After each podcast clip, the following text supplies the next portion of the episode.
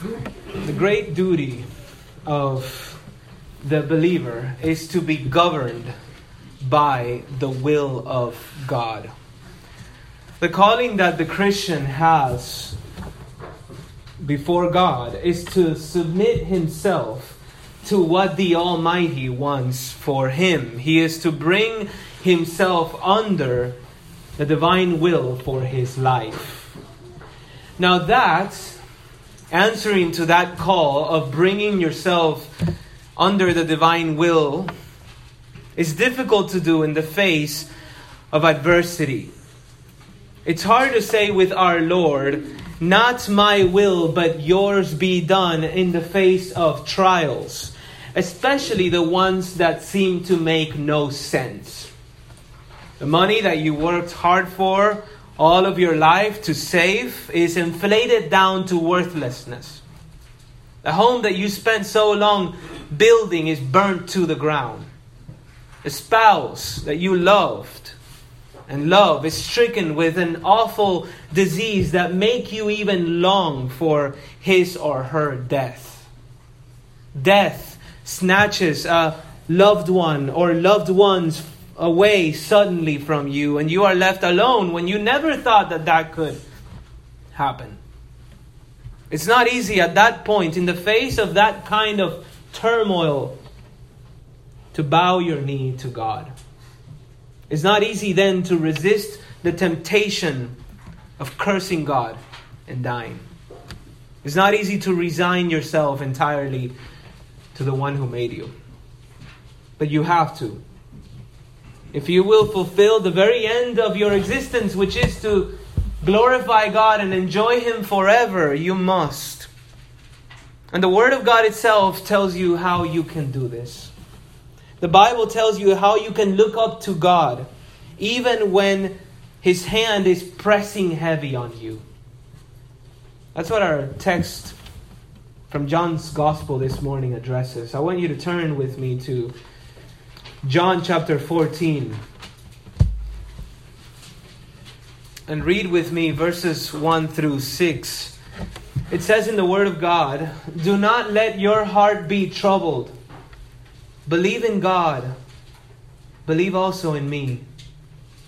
In my Father's house are many dwelling places. If it were not so, I would have told you. For I go to prepare a place for you. If I go and prepare a place for you, I will come again and receive you to myself, that where I am, there you may be also. And you know the way where I am going. Thomas said to him, Lord, we do not know where you are going. How do we know the way? Jesus said to him, I am the way and the truth and the life. No one comes to the Father but through me. Let's pray together. You indeed are the way, the truth, and the life, Lord Jesus. We pray that you would impress that upon us this morning and that you would help us to look to God. For your name's sake. Amen. Amen. Now, again, here's a text in which the Spirit of God outlines for you the twofold remedy for a troubled heart. The twofold remedy for a troubled heart. He gives you two solutions here for dealing with hardship, for submitting to God even when He gives you a bitter cup to drink. And the first one, the first of those solutions that you are to employ in order to bring yourself under the divine will is to remember God's kindness. Remember God's kindness. Notice uh, verse 1 in the first half of verse 2 here. It says, Do not let your heart be troubled. Believe in God. Believe also in me. In my Father's house are many dwelling places. You might remember from last week that Christ at this point is having a conversation with Peter, of all people he uh, had said before these words, he told Peter that he uh, was going to deny him three times. He says to Peter, Before a rooster crows, you will deny me three times. But now he turns over and he addresses all of the disciples. Uh, he says, Do not let your, plural, your heart be troubled. The term heart here refers to the inner man. Something was happening inwardly to the disciples uh, uh, as this evening went on, as this interaction with Jesus went on, and that is they became inwardly troubled. The verb uh, properly means, the verb to, tr- to be troubled means to be unsettled or to be disturbed, like a crisp cup of water with a bed of sand at the bottom that when you stir it up, it becomes muddy all of a sudden and cloudy and dark. This is what's happening to the hearts of the disciples. The verb to be troubled is actually in the present imperative mood, and the idea here is that their hearts were already disturbed. But the Lord is commanding them to stop letting that happen, to acquiesce to the divine will. Stop being troubled. You ask, but, but what is it? What was causing their hearts to be troubled? What is the thing that was disturbing them so much? And the answer is that in the immediate context, if you think about it, the Lord had told them that He was going to be betrayed by one of them. One of them was going to lift his heel against the Lord Jesus. And then He says that He was going to go somewhere else and that they, the disciples, were going to be seeking him, but that they would be unsuccessful in their search. He was going to go to a place where they themselves could not go yet. And if that were not enough, Christ also predicted that Peter, of all people, their leader, the strongest of them, the one who seemed to love the Lord Jesus Christ most fervently, would himself deny Jesus Christ three times before one night was over. So these disciples are sitting here listening to the discourse of Christ and they're thinking to themselves, what kind of trial lays ahead of us? This surely is the dark night of the soul. I mean, we're sailing into a massive storm here, a deadly storm. This is the day of disaster. But the Lord's saying, stop getting anxious. Don't let your hearts be troubled. Now, that is the command but you know that when you're anxious and somebody tells you, stop being anxious, you become more anxious because now you're anxious about being anxious. So it doesn't work. But notice, Jesus doesn't just say, don't let your hearts be troubled and then walks away. No, he gives them the remedy. Here is the remedy. Here is the ointment that you apply to bring healing to your trouble, and that is faith. Notice verse 1 again. Do not let your heart be troubled. Believe in God. Believe also in me. In other words, replace your heart trouble with faith. Faith. Faith in what? Well, he says, believe in God.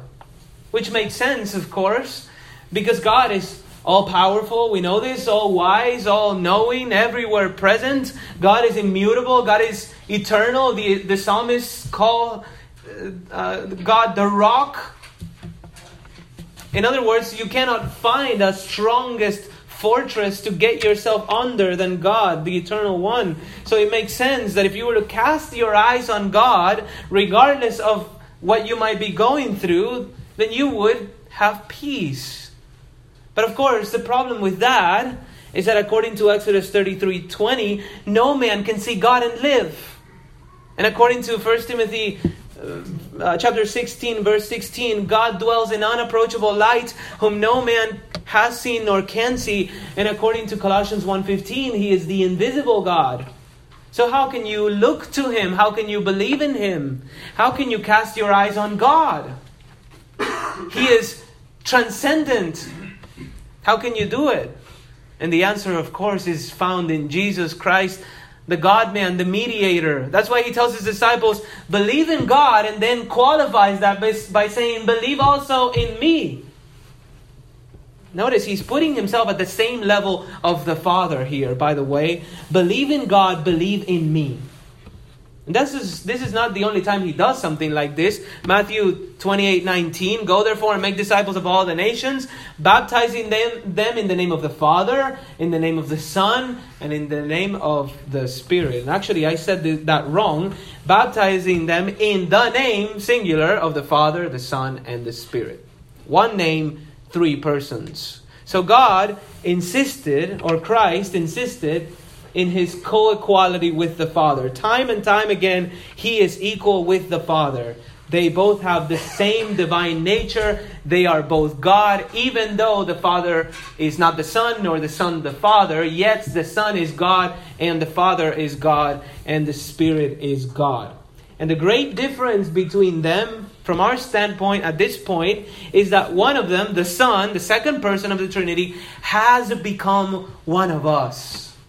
He has taken humanity to himself, and in doing so, he has therefore become the meeting point between God and man, so that when you want to come to God, you come to the man, Christ Jesus.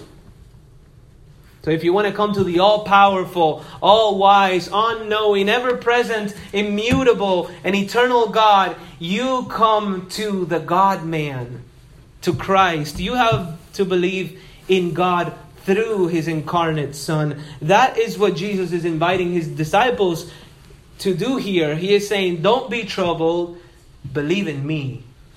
You ask, okay, but what do I need to believe with respect to God and his Christ here? What am I supposed to put my faith in? And the answer is shortly in his kindness. In his kindness. He's not saying believe that God exists. No, he's saying believe that God is good. Believe in his kindness. Look at verse 2. Jesus says, Believe in God. In my Father's house are many dwelling places. Notice he doesn't call him our Father, but my Father. And that is because whereas if you are in Christ, you're a child of God by adoption. Jesus Christ is the natural Son of God, the only begotten of the Father, and He is speaking as such here. He is the Prince and heir of all things, and He is speaking to His newly adopted brothers about the glories of the house of their new Father. He is saying, In my Father's house there are many dwelling places. You say, okay, the Father's house, but isn't God everywhere? Isn't He omnipresent? Doesn't He fill in all things? So that, the, how can you say then that He lives in a particular place? What does that mean? How can you say that God has a home? And the answer to that is in the fact that although God is omnipresent, He is not present everywhere in the same way or in the same character. For example, in hell, God is ever present as an angry executioner. He is a consuming fire. He is in hell punishing the wicked day and night without ceasing with all of his being. On the flip side, there's a place in which he is present in the opposite character, in his favor, this is heaven, the Father's house. This is the part of creation where He only shines the rays of His glorious love. Where every creature lives in uninterrupted communion with Him and with one another. Revelation 3.12 calls this place the temple of God. And 2 Corinthians 12.4 calls it paradise. Because there is no depravity there, nor death, nor devil. By the way, scripture tells us that when God made this place, it says in Genesis 1 1, in the beginning, God created the heavens and the earth. The word heavens there includes not just the skies and the outer space, but the highest heaven, the third heaven. That is where the angels live. But Jesus is saying here that in that house, there are many dwelling places. The word that is translated here as dwelling places has the same root as the word to abide or to stay. So the point is that in the house of God, there are many places to stay. I will dwell in the house of God forever, says the shepherd. There are many rooms, not just for those holy angels that he made, but also for men and women where they can lodge eternally. That's why Hebrews 11 12, 10 calls it a city whose architect and builder is God. And then in verse 16, he calls it a heavenly country. And Revelation refers to that city as the heavenly Jerusalem. So clearly, we're talking about a spacious place here, a place that is designed to house men and women, a place that is designed for people to stay in forever. The point is that God is a most generous host. He has built a great city for creatures to dwell in forever, a city that He calls His own home, and He's bringing them in. He is magnanimous, He is hospitable, He is kind, He's eager to please and to give the light. Again, Psalm 23 speaks of the goodness and the kindness of God following the psalmist, following the child of God around as he is in that house being served by God. God is eager to please. God is eager to show His goodness. He is eager in His own nature to communicate His glory, to spread the joy that He has in Himself. Matthew 25 21. Well done, well done, and good and faithful slave. You are faithful with a few things, but I will put you in charge of many things. Enter into the joy of your master. And then John 17, 24, Jesus says, Father, I desire, this is a desire of the living Son of God, I desire that they also, whom you have given me, be with me where I am, so that they may see my glory which you have given to me, for you loved me before the foundation of the world. So God is himself a cheerful giver. He wants to spread his joy. He's eager again to do good. And you need to remember that in the face of hardship. When your heart is troubled, you need to come back to the fact that God is kind. Lamentation, Lamentations 3:25 I read this before. Look at what Jeremiah says. The Lord is good to those who wait for him, to the person who seeks him. It is good that he waits silently for the salvation of the Lord. It is good for a man that he should bear the yoke in his youth. Let him sit alone and be silent, since he has laid it on him, since God has brought your calamities on you. Let him put your mouth, or let, let, let him put his mouth uh, in, the, in the dust. Perhaps there is hope. Let him give his cheek to the smiter. Let him be filled with reproach. For the Lord will not reject forever. For if he causes grief, Jeremiah says, then he will have compassion according to his abundant loving kindness. In other words, when difficulty comes to you, accept it, knowing that it comes to you from a gracious God. A God who by nature desires to do good to you and who will do good to you. That is the first solution here that we have for dealing with hardship. For accepting God's will in adversity, for bowing the knee and saying, God is good. That's it. You remember the kindness of the Lord. Here's another one. When your heart is troubled, remember Christ's work. Remember Christ's work. And he points his disciple to his work here, starting in the second half of verse 2. Look at verse 2. In my Father's house are many dwelling places. If it were not so, I would have told you, for I go to prepare a place for you. Uh, notice he brings out the fact here first that he cannot lie. He is the faithful witness. If the Father had shut the doors of heaven so that no one would be able to enter, he would have announced that. He doesn't lie, he cannot lie, but instead, he is offering eternal life to everyone who would follow him, everyone who would come after him. And he was offering that on the basis of his work, of preparing a way for a people. He says, I go to prepare a place for you.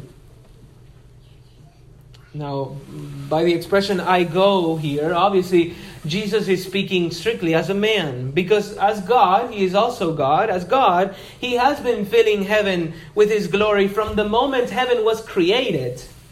And even while he was on earth, Jesus, it says, was still upholding the universe with the word of his power. He was still sitting on the throne of his majesty. But again, as man, Christ did have to ascend to heaven at one point. What for? Well, surely not for himself, because again, as God, he's always been in heaven. But he says here, what for? He says, I go, I'm going up to the Father to prepare a place for you. The verb to prepare here was often used of people who would go on before a king to level the roads and to make them passable. So that the king might be able to travel. This is actually the same verb that is used of John the Baptist, who was preparing a way for the Lord.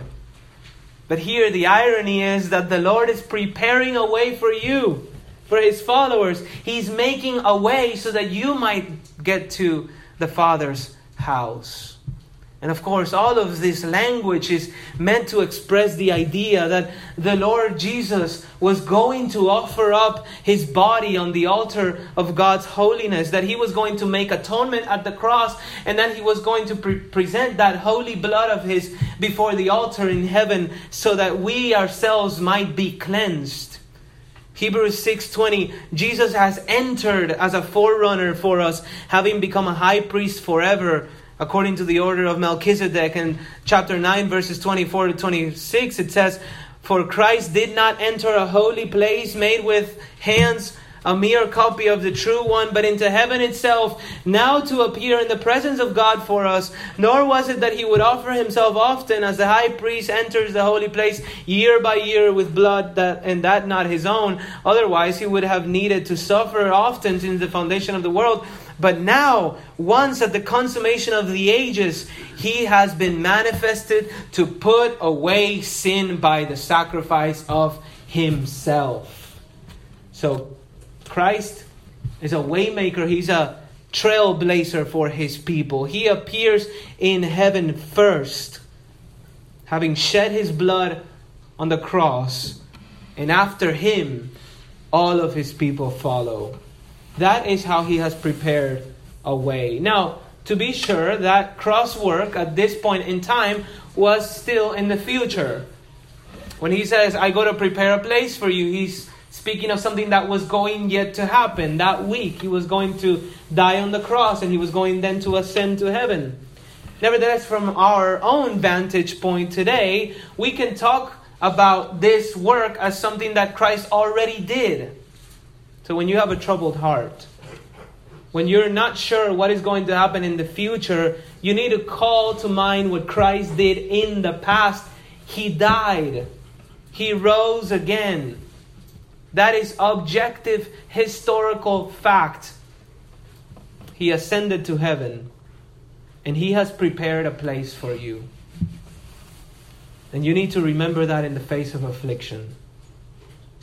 Now, you also need to remember what he will do. So, not just the past, what he did, but also set your eyes on the future, what he will do. Notice verse 3.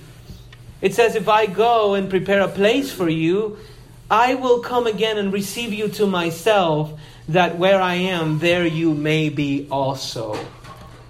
Uh, the expression, I will come again here, of course, is a promise. A promise of Jesus' glorious second coming. And to be sure, that second coming is divided into at least two phases. The first of which is the rapture of his church. Notice here that there is no mention of the destruction of the wicked or of the subduing of the nations, but rather the focus is on the redemption of God's people. Jesus says, I will come again and receive you to myself. The, the, the expression that is translated as receive you to myself can also be translated as, a, as I'll take you to myself. This is the moment when Christ snatches his people away who are alive at that time and he gives them a resurrection body instantly. And he also at the same time raises up the dead before us. First Thessalonians 4:17 says, "Then we who are alive and remain will be caught up together with him and or together with the resurrection saints in the clouds to meet the Lord in the air, and so we shall always be with the Lord." And 1 Corinthians 15, 51 and 52 says, Behold, I tell you a mystery. We will not all sleep, but we will all be changed in a moment, in the twinkling of an eye. That is at the rapture at the last trumpet, for the trumpet will sound, and the dead will be raised imperishable, and we will be changed. So there's a coming a day soon when the Lord Jesus will snatch up his people, when all the righteous dead at the same time will be resurrected.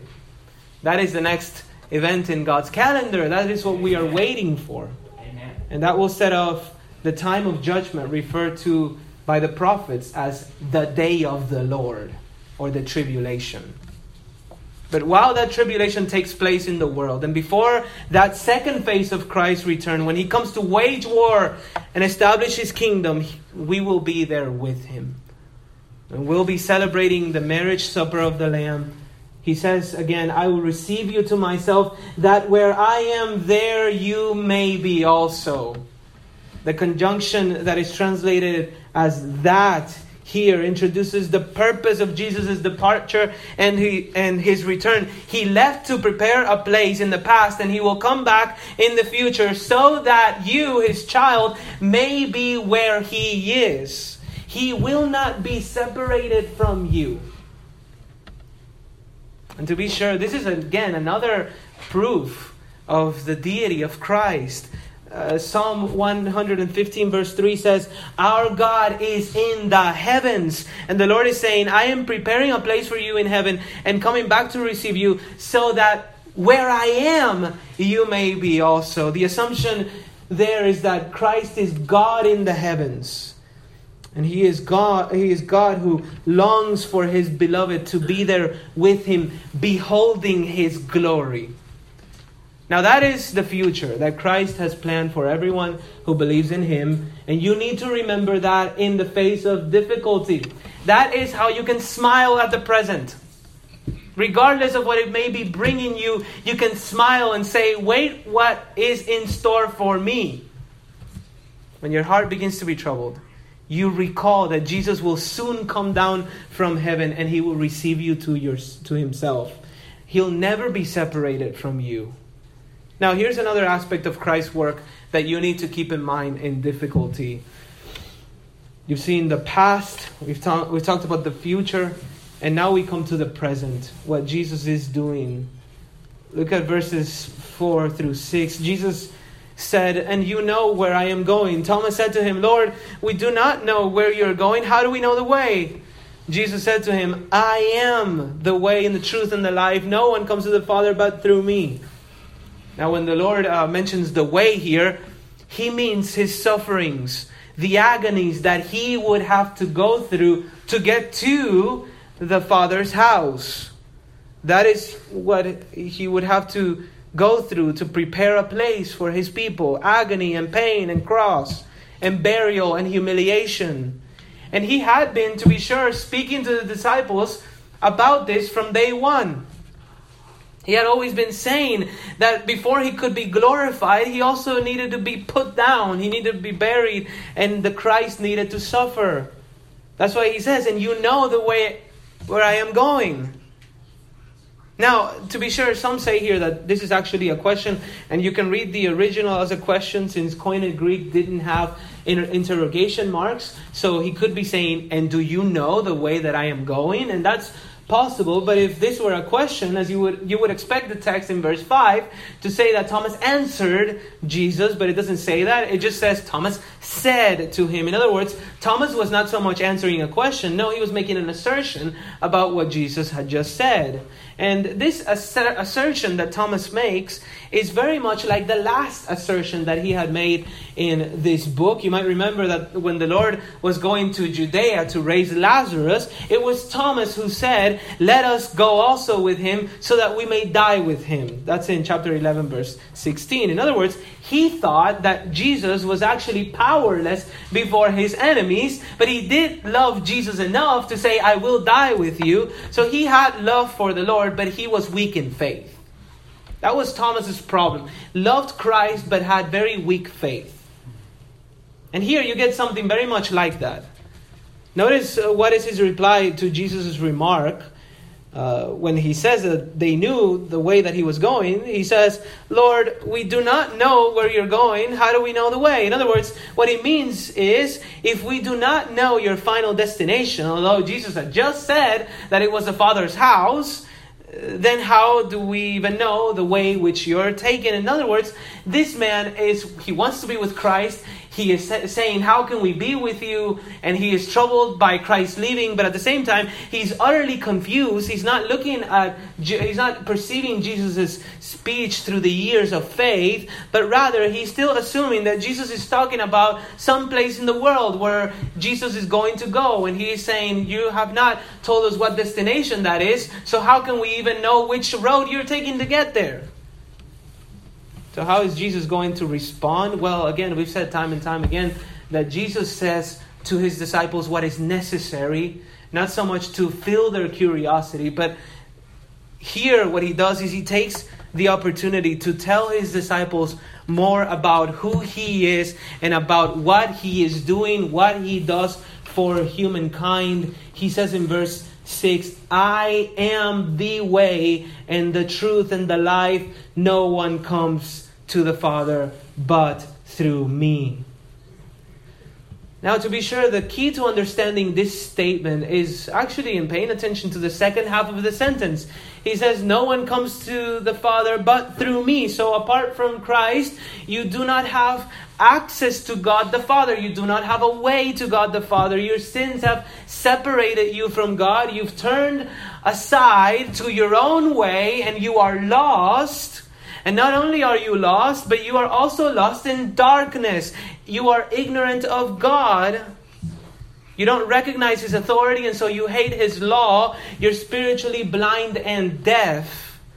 So you are lost and you are blind and you are deaf, and beyond that, you are also dead in your trespasses and your sins. You have no spiritual poles. You're like the ground that cannot bring forth good fruit, so it's ready to be burned. And so you need a way and you need a truth to enlighten you with the knowledge of God, and you need life to bring you back. You need to be healed from your guilt, you need to be healed from your ignorance, and you need to be brought back from the dead. And Christ does those things. He says, I am the way, the truth, and the life.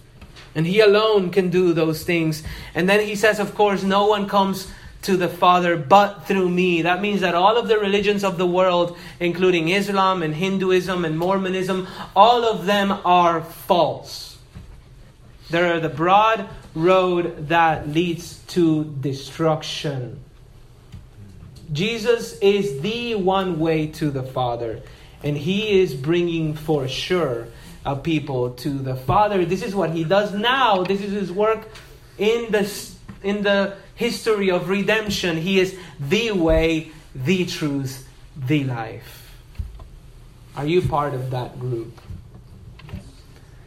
Have you set your hope on Jesus Christ? Have you believed in, the, in Him for the forgiveness of your sins? Have you confessed to God that you've broken His law? Have you cried out to Jesus Christ for mercy for His perfect righteousness to be imputed to your account? Have you renounced all things, relationships, status, possessions? Have you renounced them all for the sake of His name? Because if you have, then He is leading you in the way of truth and life. You will get there to the Father's house. He covered your debt of sin in the past. He has promised to come again soon in the future, and He is your present help now. He is the way, beginning, He is the truth, middle, and He is the eternal life end of the Christian faith. And those are the things that you need to dwell upon in times of trouble. When the walls seem to be closing in on you, when all around your soul gives way, you need to come back to this hope and stay the kindness of God and the work of Christ. You know, the pagans who used to love virtue, they would say that to get through difficulty, you needed to convince yourself, you needed to talk yourself into the fact that fortune or fate is blind and deaf. Because you would not be so tempted to be angry to something that was blind and deaf. That is such a superficial remedy. The true healing is the one that has been offered to us in the Word of God, that we, the people of God, have the work of Jesus Christ to look back upon and to look forward to and we have the divine promise that God causes all things to work together for good to those who love him, to those who are called according to his purpose. And that enables you to submit cheerfully to his will. And to say with the songwriter, Whatever my God ordains is right, though now this cup in drinking may bitter seem to my faint heart, I take it all, unshrinking. Let's pray. We do praise you, Lord Jesus, for your faithfulness. We do praise you, triune God, for electing us in eternity past, for sending your Son in time and space to procure the redemption that you had planned, and for then sending your Spirit to apply the work of redemption to bring us back to life. We thank you for the work that you accomplish. And we pray that you would continue to accomplish it. Thank you so much for your word. In Christ's name, amen. Amen.